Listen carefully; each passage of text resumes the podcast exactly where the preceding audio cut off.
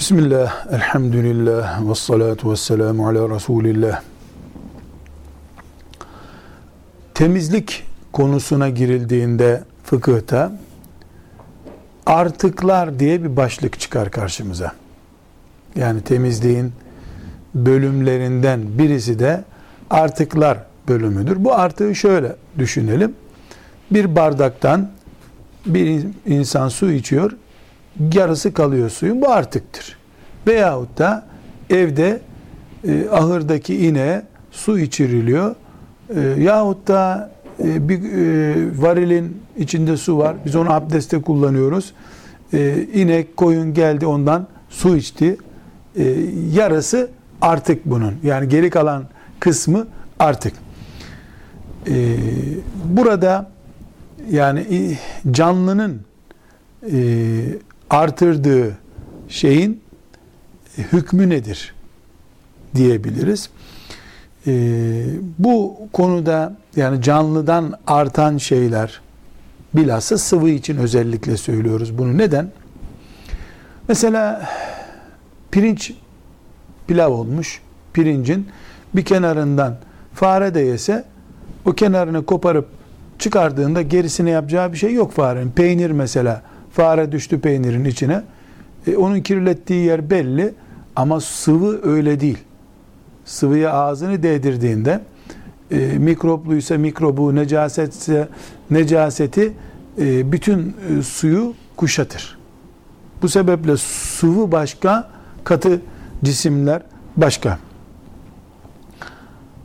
E, bu tabi e, fıkhın taharet bölümüne girdiğimizde suyun akıcı su veyahut da büyük havuz hükmünde olması durumunda kirlenmeyeceğini, üç vasfından biri bozulmadıkça kirlenmeyeceğini biliyoruz.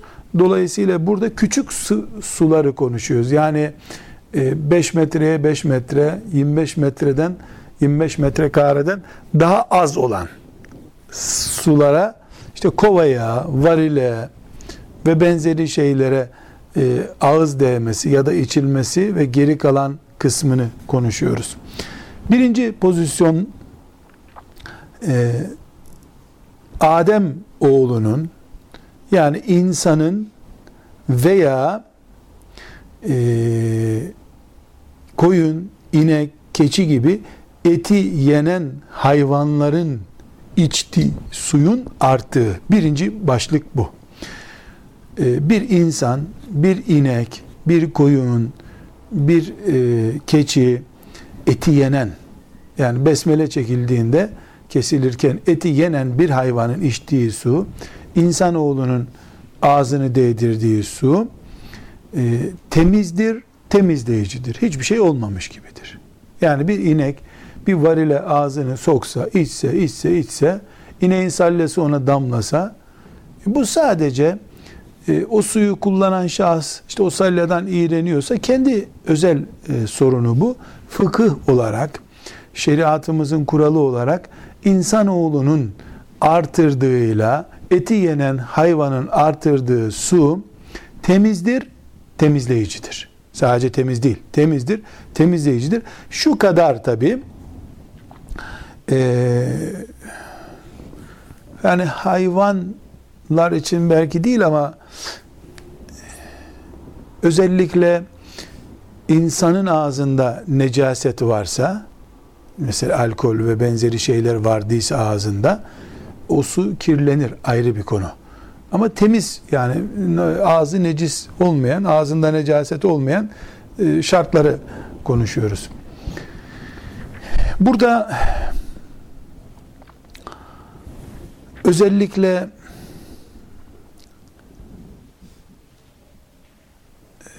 tavukları konuşmamız lazım.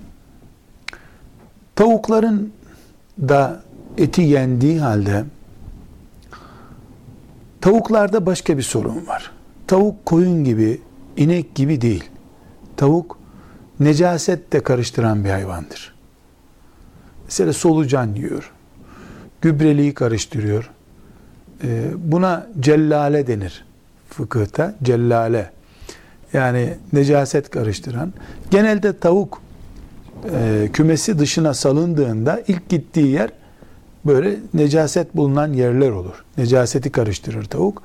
O yüzden e, tavuğun ağzını soktuğu su mekruh hükmüne geçiyor. E, özellikle e, tavuk dışarıdaysa. Zaten aklımızda bulunsun.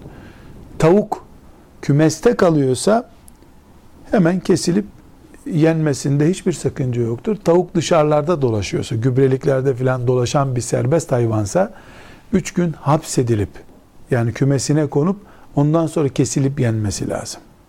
Aksi takdirde e, etinde necaset olma ihtimali var. Yani 3 gün onu gübreliklerden, pisliklerden uzak tutacağız ki damarlarındaki e, pislikler iyice arınmış olsun.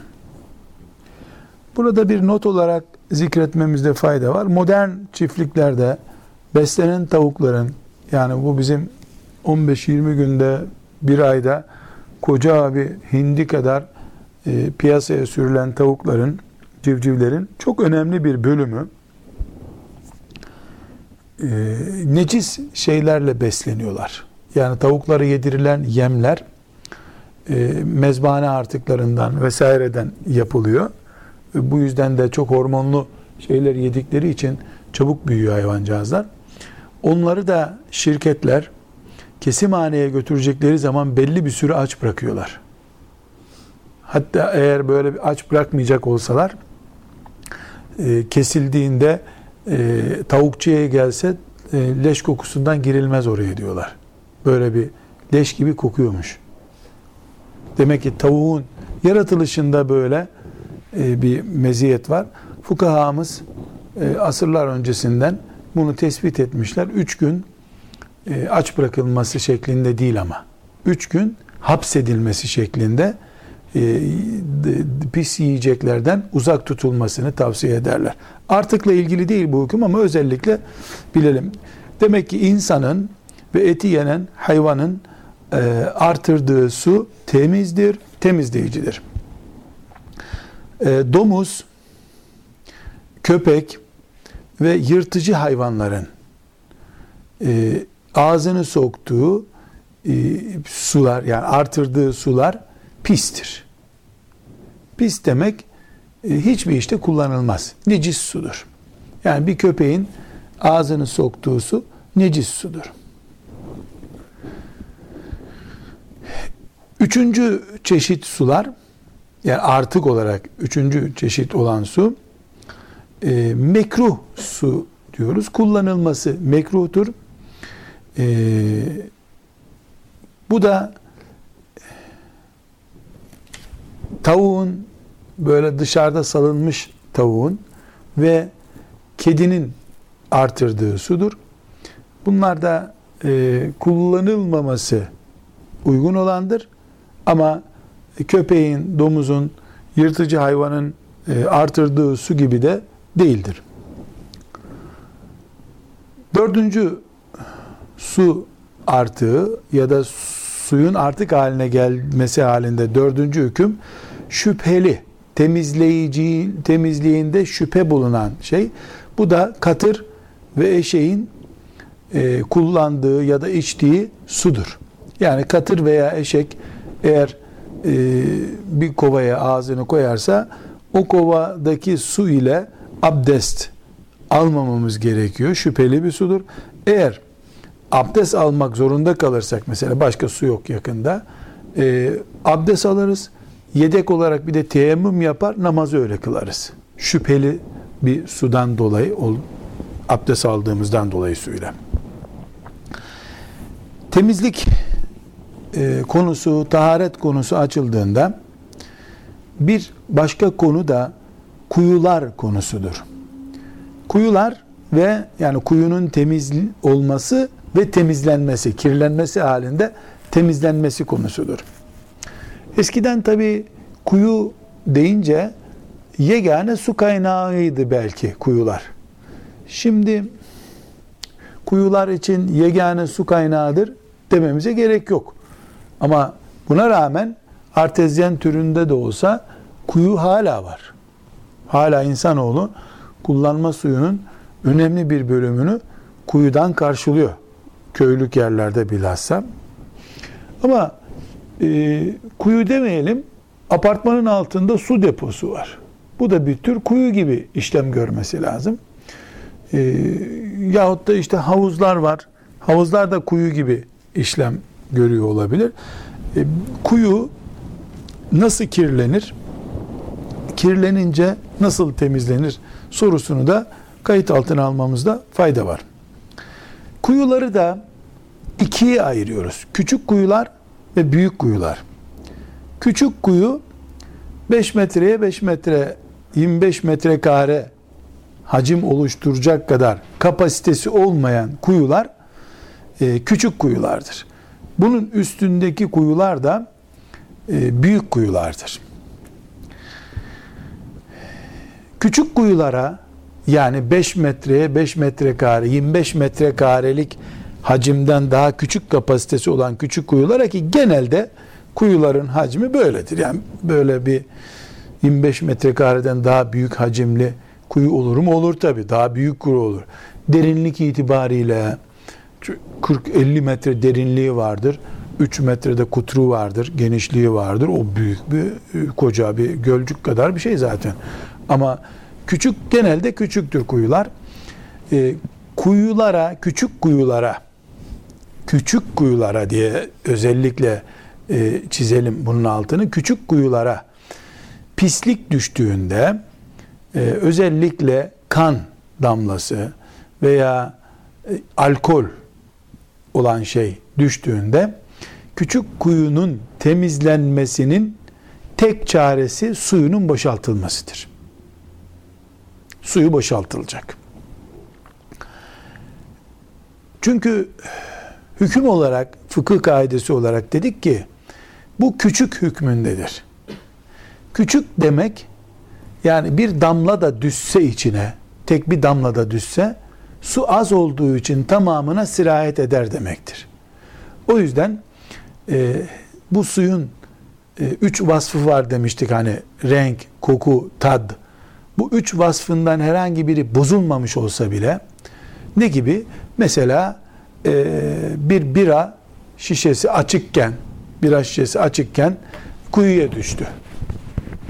Dolayısıyla kuyunun içinde belki iki ton su var, üç ton su var. E, o da nihayetinde 100 gram bir şey mesela tamamını necis yaptı kabul ediyoruz. Neden? Çünkü su iletken bir madde. O 100 gram e, alkollü nesnenin veyahut da işte kan, insan kanı, hayvan kanı e, mesela kuyunun kenarında e, kurban kesiliyordu. Kan sıçradı hayvanın kuyuya aktı kanı. Bitti. Kuyunun tamamının suyu çıkarılması lazım.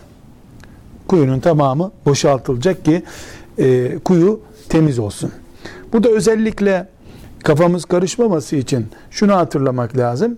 Demiştik kuyunun renk e, yani suyun rengi, tadı, kokusu da önemli demiştik ama büyük yerlerde, büyük havuzlarda, büyük kuyularda geçerli bu. Eğer kuyu büyükse burada hüküm değişecek. Çünkü büyük kuyu demek yani 25 metrekareden daha fazla hacmi olan bir alan demek. Ee, şeriatımız elhamdülillah kolaylık şeriatı olduğu için yani motorla da olsa bu büyük çapta bir kuyunun suyunun boşaltılması mümkün değil gibidir. Belki mümkündür ama kuyu masrafı kadar masraf edilip o su boşaltılır. Bir de mümbit yani çok su bitiren bir yerse boşalttıkça gerisi gelir. Boşalttıkça gerisi gelir. Günlerce boşaltılamaz bu. Böyle bir sıkıntı. Dediğim gibi büyük boşaltma motorları getirilebilir. Kuyunun maliyeti kadar masraf edip de e, boşalt da demiyor şeriatımız. Şöyle bir takdir yapmış fukahamız. E, 200 kova o, o kuyuda kullanılan bir kova vardır muhakkak. 200 kova su çıkarılır kuyudan dışarı atılır. Geri kalan suyu temizledik kabul ederiz. Ee, bu kova yoksa mesela mesela kova yoksa e, motorla çekiliyor diyelim. ki şimdi kovadan çok motorla çekiliyor su. Bir e, takdirde bulunuruz. Nasıl takdirde bulunuruz? Yani bu kova motor e, bir dakika çalışınca e, iki kova su çekiyordu diyelim motor. Motoru 100 dakika çalıştırırız. 100 dakikada çekip boşalttığı su 200 kovaya denktir deriz. Önemli olan şeriatımızın bu konudaki emrinin yerine gelmesidir. Tabii e, eğer o düşen nesneden dolayı tadı, kokusu, rengi vesaire değiştiyse yani kuyudan çekiyorsun mesela öyle ki e, kan rengi geliyor kuyudan su. Hayvanın kanı olduğu gibi oraya aktı. E, o zaman ne kadar çekeceğiz? Ta o renk sorunu gidinceye kadar, koku sorunu gidinceye kadar çekeceğiz. O zaman 200 kova değil. 200 kova nedir? Bir alkol şişesi açık haliyle içine düştü diyeceğimiz miktar için 200 kova diyoruz. Ee, bunun bir başka çeşidi mesela genelde tavuklar düşer kuyulara, havuzlara. Fare düşer, tavuk düşer. Bu da iki durum var. Eğer tavuk düşüp de hemen çıktıysa yahut da şişmeden biz onu çıkardıysak bu şişme kelimesine dikkat ediyoruz. Şişme kelimesi neden önemli? Çünkü hayvan suyun içine düştü, şiştiyse eğer şişerken hayvan bağırsaklarındaki, midesindeki pislikleri de dışarı attı demektir.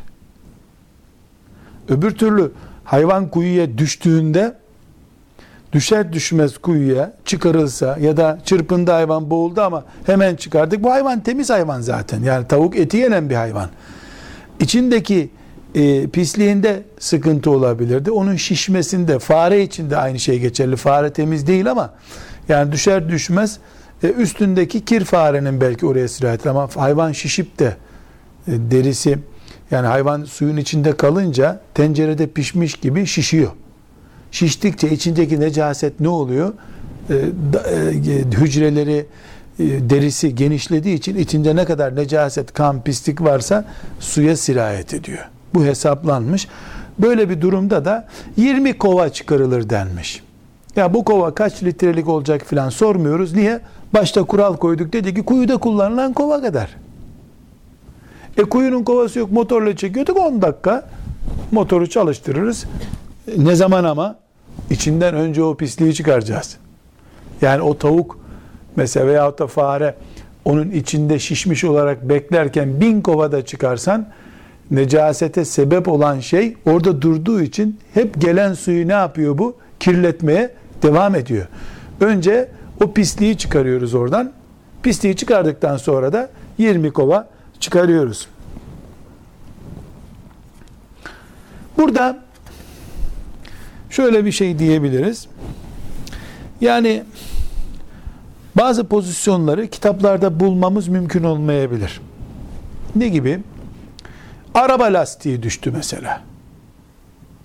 E, araba lastiği de köy yolunda oradan geçti, buradan geçti. Arabanın lastiğinde ne kadar pislik olduğunu tespit etmek için laboratuvara bile götürsen zorlanırsın. E şimdi araba lastiğinde köpek pisliği var mıydı desem bir ihtimal vardı. E peki e, yoktu desen e belki yoktu hakikaten. Böyle bir tereddüt Müslüman için sıkıntı oluşturmaz. Neden? O lastik oradan çıkarılır. Ondan sonra da 20 kova, 30 kova şöyle çekilir sudan. Yani Müslüman bunu takdir edebilir. Zaten bu 200 kova, 20 kova derken de fukaha rahmetullahi aleyh bunu hadislerden istiddat ederek hadislerden alarak yapmıyorlar. Bunu onlar da tahmin ediyorlar. Bu ne kadar uygun olur? Selefi Salih'in böyle bir uygulama yapmış. Şu kadar kova çıkarmışlar. Temizlemiş. Sen de motoru çalıştırırsın. Ondan sonra bir 10 dakika bekletirsin kuyuda dinlenme. Yani çünkü su hareket etti mi karışır. Etrafındaki çamuru falan. Bir 10 dakika 15 dakika beklersin. Sonra bir bardak su alınır oradan. Koklanır. Tadına bakılır. Rengine bakılır. Elhamdülillah kuyumuz eski haline döndü denir. Ama aldığımız kovada hala kan kokusu var. Hala gübre kokusu var. Sorun gitmemiş demektir. Çekmeye devam et. Yani bunu e, şöyle söyleyelim. Müslüman bunu laubalilik haline getirmemeli. Yani ne alacak düştüyse düştü. Bu e, şeriatı hafife almak olur. Fakat vesveselenip e, kuyunun ağzını taşla doldurup kapatmaya da gerek yok. O kadarı da abartı. Çünkü şeriatımız hal çaresi söylemiş. Bu hal çaresine uyulunca biiznillahü teala e, sorun olmaz. Kuyu açısından kuyuyu kirletmeyecek durumlar da var. Ee, devenin, koyunun, ineğin e, ve atın pislikleri kuyuya düşmesi halinde kuyu pislenmez. Bunlar etleri yenen hayvanlar çünkü. Ee, necaset bölümünde de inşallah göreceğiz. Ee, bu hayvanların pislikleri insan pisliği gibi de değil. Temizlenmesi daha kolay pislikler bunlar. Şu kadar ki yani koyunlar kuyunun etrafında e, otluyorlardı. E, bir koyunun pislikleri e, kuyuya düştü. Şimdi dışarıdan biz kuyuya baktığımızda çok dikkat edersen 2-3 tane pislik görüyorsun oluyor orada.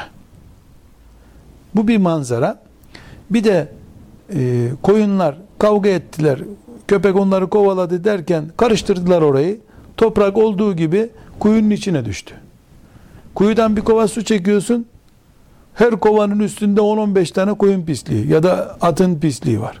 Bir kova daha çekiyorsun o kadar daha geliyor. Sanki yarısı su yarısı da hayvan pisliğiymiş gibi görüyor. Bu durumda temizlik yapılacak kuyuya. Ne yapılacak? Çekilecek o pislik çekilecek. Ne zamana kadar? E, kova başı bir tane bile düşmüyor bazen. O duruma gelinceye kadar. Yani koyun, inek, at. At biliyorsunuz e, pis bir hayvan değildir. At temiz hayvandır. Etinin yenmesi de sadece mekruhtur. Yani köpek gibi, domuz gibi e, bir hayvan değil. At temiz hayvandır. Yani inek cinsi bir hayvan kabul ediliyor. E, cihat hayvanı olduğu için üzerinde ümmeti Muhammed'in gazileri cihad ettiği için teberrüken bu hayvan böyle kesilip Bismillah denip kesilip yenmesin diye e, kural konmuştur. Yoksa at temiz hayvandır. insana yakın hayvandır. Evcildir yani. At evcildir. Koyun gibi, inek gibi. Sadece cihada hürmeten bu hayvana e, bıçak vurulmaması istenmektedir. Kıyamete kadar da hadis-i şerif ne buyuruyor? Kıyamete kadar atın alnında bereket olacaktır buyuruyor Efendimiz sallallahu aleyhi ve sellem. Her ne kadar tank vesaire çıktıysa da atın bereketi başka. Onun bir evde bulunmasında bile bereket var. Bu bundan anlaşılıyor. Şimdi yani bunların pislikleri her ne kadar ki şey değilse de yani böyle bir köpek pisliği gibi, domuz pisliği gibi e, veya tavuk pisliği gibi değilse de tavuk mesela necaset yediği için bunlar gibi kabul edilmiyor. Kerahat var en azından tavuğun pisliğinde. Ama e, bir göz zevki de olmalı Müslümanda. Yani bakıyorsun kuyu neredeyse e, gübrelik gibi olmuş. Bunu temiz kabul etmiyoruz o zaman. Onları gidermeye çalışıyoruz. Giderebildiğimiz kadar.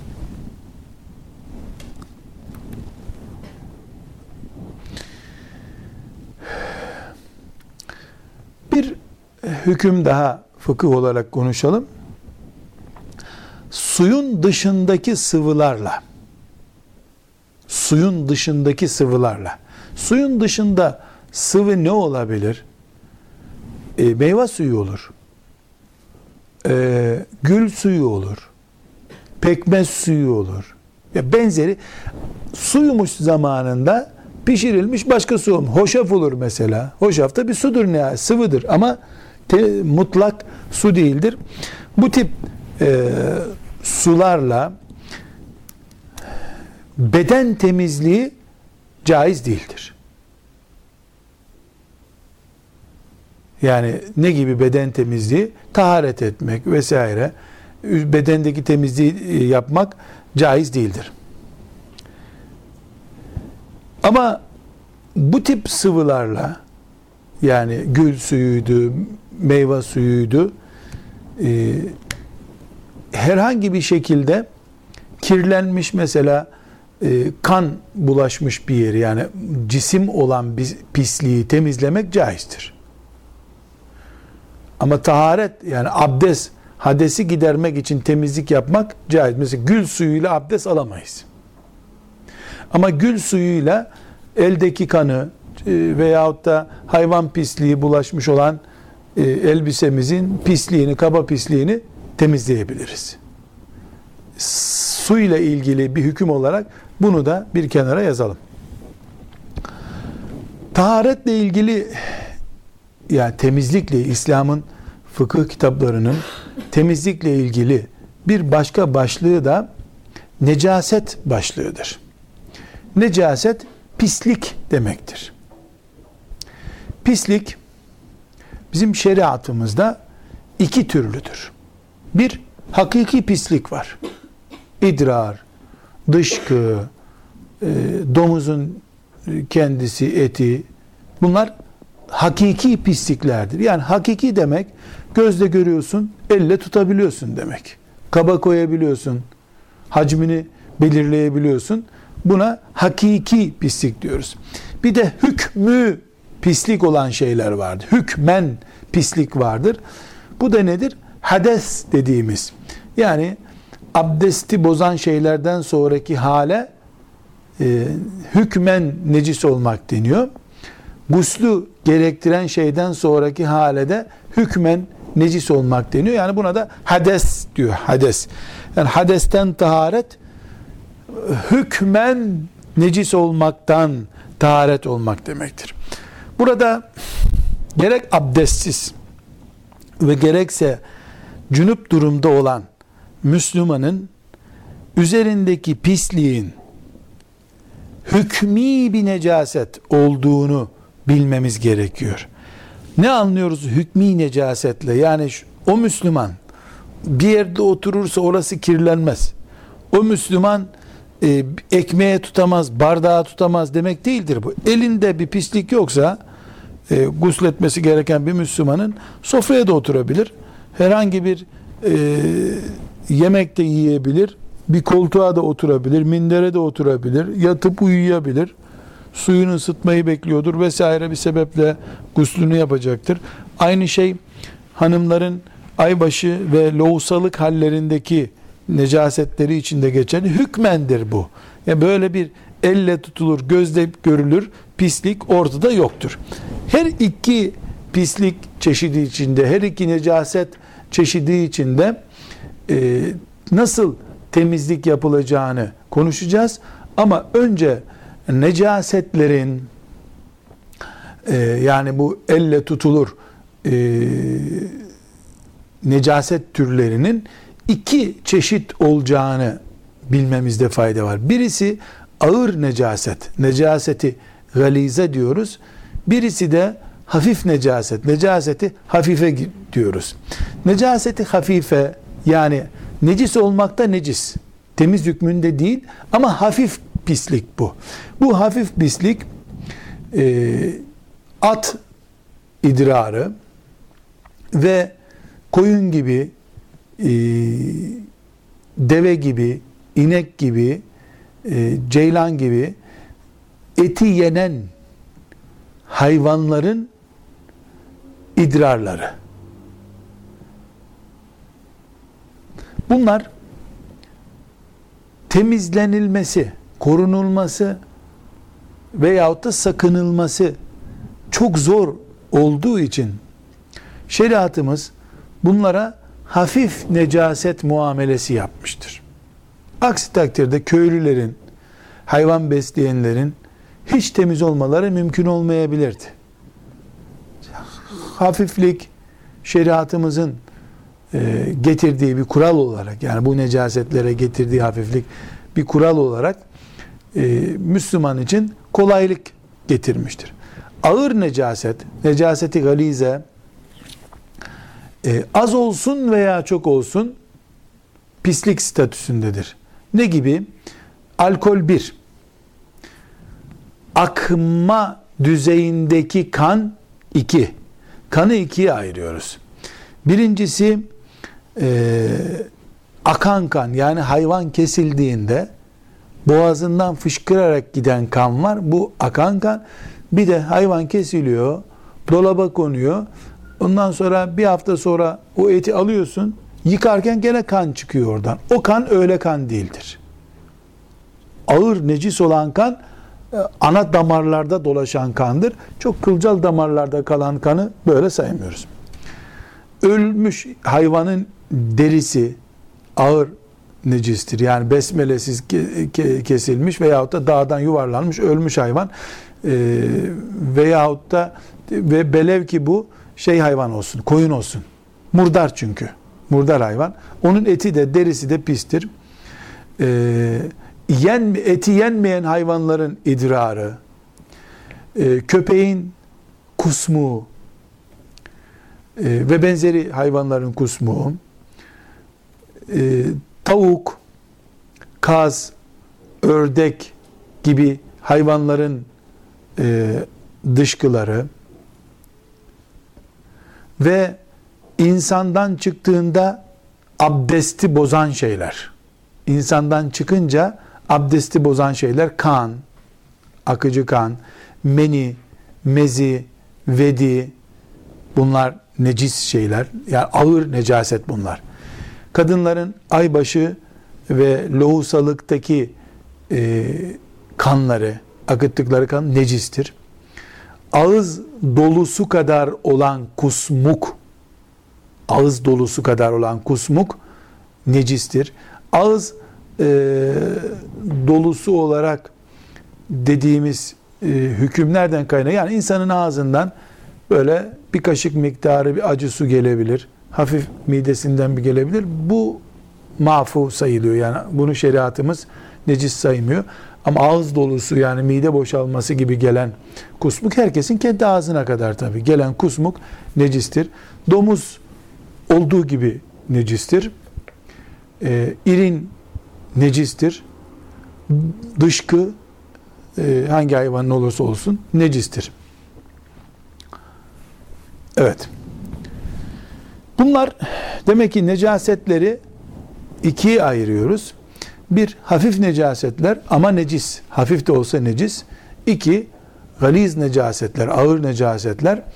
Her ikisinin de hükümleri e, nasıl temizleneceklerini konuşmamız gerekiyor. Bir defa gerek e, hafif necasette ve gerekse ağır necasette. Zaten hafif necasette bir sorun yok. E, ağır necasette, necaseti galize dediğimiz yerde hacim olarak e, ve ağırlık olarak müsamaha edilen oran vardır. Her insanın kendi avuç içi kadar olan kısım sıvı olarak necis olduğunda namaza engel olmaz. Yani bir insanın çamaşırında, elbisesinde, namaz kılacağı seccadede, yerde avuç içi kadar bir kirlilik bulunabilir. Toplam olarak da olur, bir yere de olabilir. Özellikle çamaşırında böyle bir necaset olabilir. Bu namaza engel olmaz. Avuç içinden daha fazla, avuç içi, herkesin kendi avuç içinden daha fazla olan kısım temizlenmesi gerekir. Temizlenme çeşidini göreceğiz. Kaba pislik olarak da, hacimli pislik olarak da e, bir dirhem. Bir dirhem de ne kadardı? 3,5 gram yaklaşık olarak. 3,5 grama kadar olan pislik insanın paçalarına bulaşmış olabilir. E, veyahut da elbisesine bulaşmış olabilir. Çamaşırında olabilir. Bu da namaza engel değil pisliktir. Elbette e, yarım gram bile olmaması için bir santimetre kare bile kirlilik olmaması için e, dikkat etmemiz gerekiyor ama şeriatımız e, şu kadar olursa namazına engel yok diye bir gramaj koymuştur. Nerede? Ağır necasetlerde. Hafif necasetler, yukarıda saymıştık hafif necasetleri, at pisliği, e, eti yenen hayvanların e, yani at, at ve eti yenen hayvanların idrarı demiştik. Şimdi bu pisliklerden ne kadarı bulaşırsa şeriatımız yani hafif necasetlerden ne kadarı bulaşırsa şeriatımız namaz kılmamıza izin veriyor. Elbisenin dörtte biri kadar bunlarda ölçü. Yani bir çiftçi elbisesinin giydiği elbisesinin dörtte biri at idrarı ya da inek idrarı ile bulaşmış olsa onunla namaz kılabilir. Dörtte biri aştığı zaman o elbisenin değiştirilmesi lazım. Demek ki böyle bir müsaade var. Neden? Ee, Allahu Teala kullarına zorluk istemiyor ondan. Aynı şekilde sokaktan yürümekte bulaşan e, çamurda da e, Allahu Teala kullarını zorluk görmesin diye hafif tutmuştur. Yeter ki mesela kadının çarşafı, erkeğin pantolonu, pardüsüsü bir bakıyorsun ki arkadan hep çamur. Öyle değil. Ama bu yoldur. Yürürken, camiye giderken bile muhakkak sıçrar. Hiç mümkün değil. Bu avuç içini de geçebilir. Bunların hepsini mikroskobun önüne koyup e, incelemek, ne kadar necaset bulaştı diye bakmak gerekmiyor. Yeter ki mesela camiye girerken ya da namaza dururken pardüsesinin üstünde tabaka tabaka inek pislikleri mesela. O kadar da değil. Ama incelenmediği sürece dışarıdan işte yoldan gelmiş, toz olmuş yolda vesaire gibi e, hususu incelemek gerekmiyor şeriatımızın kolaylığı gereği. Bir husus daha var. O da şudur. İdrar esnasında bir idrarın kendisi vardır. Bir de iğne ucu gibi idrardan sıçramalar olur. Tekrar ediyorum. İdrarın kendisi gerek boşalırken çamaşıra değer, bedene değer. Bu bir çeşit. Veya idrar yapılan yere çarpar, oradan geri gelip insanın üzerine sıçrar. Bu da birincideki gibi. Bir üçüncü çeşitte idrar fışkırarak çıktığı için ve sıcak çıktığı için bir tür buharlanarak mesela idrar yapılırken e, idrara 3-4 santim mesafeye kuru bir el tutulacak olsa idrar yapılırken idrar bittikten sonra hiç ele sıçramadığı böyle idrarın akışına paralel olacak şekilde dursun. Hiç idrarın ele çarpmadığı bir durumda bile idrardan iğne ucu gibi çarpıntıların ele geldiği görülür. Muhakkak el oradan rutubet gibi alır onu. Bu pislik namaza mani bir pislik değildir. Çünkü bu önlenebilir bir şey değil. Aksi takdirde Müslümanın tuvalete girdikten sonra banyo yapıp çamaşırını yeniden değiştirip namaza geçmesi lazım. Bu zorluktur. Allah kullarına zorluk istemiyor. Bütün idrardaki necasetin büyüklüğüne rağmen hele insan idrarının necasetinde büyük bir tehlike var. Şeriatımız ciddi bir şekilde e, bunu pis görüyor, ağır görüyor. Müslüman için tehdit görüyor. Buna rağmen buna rağmen iğne ucu gibi olan sıçramalar ama tekrar ediyorum böyle idrarın belli oluyor yani çarpıyor insanın bedenine veya çamaşırında görülüyor böyle damla dam damlalar değil. İğne ucu gibi olan bir tür buharcıklar gibi gelen idrar e, namaza mani değil, pislik hükmünde değil. Ve sallallahu aleyhi ve sellem ala seyyidina Muhammed velhamdülillahi rabbil alemin.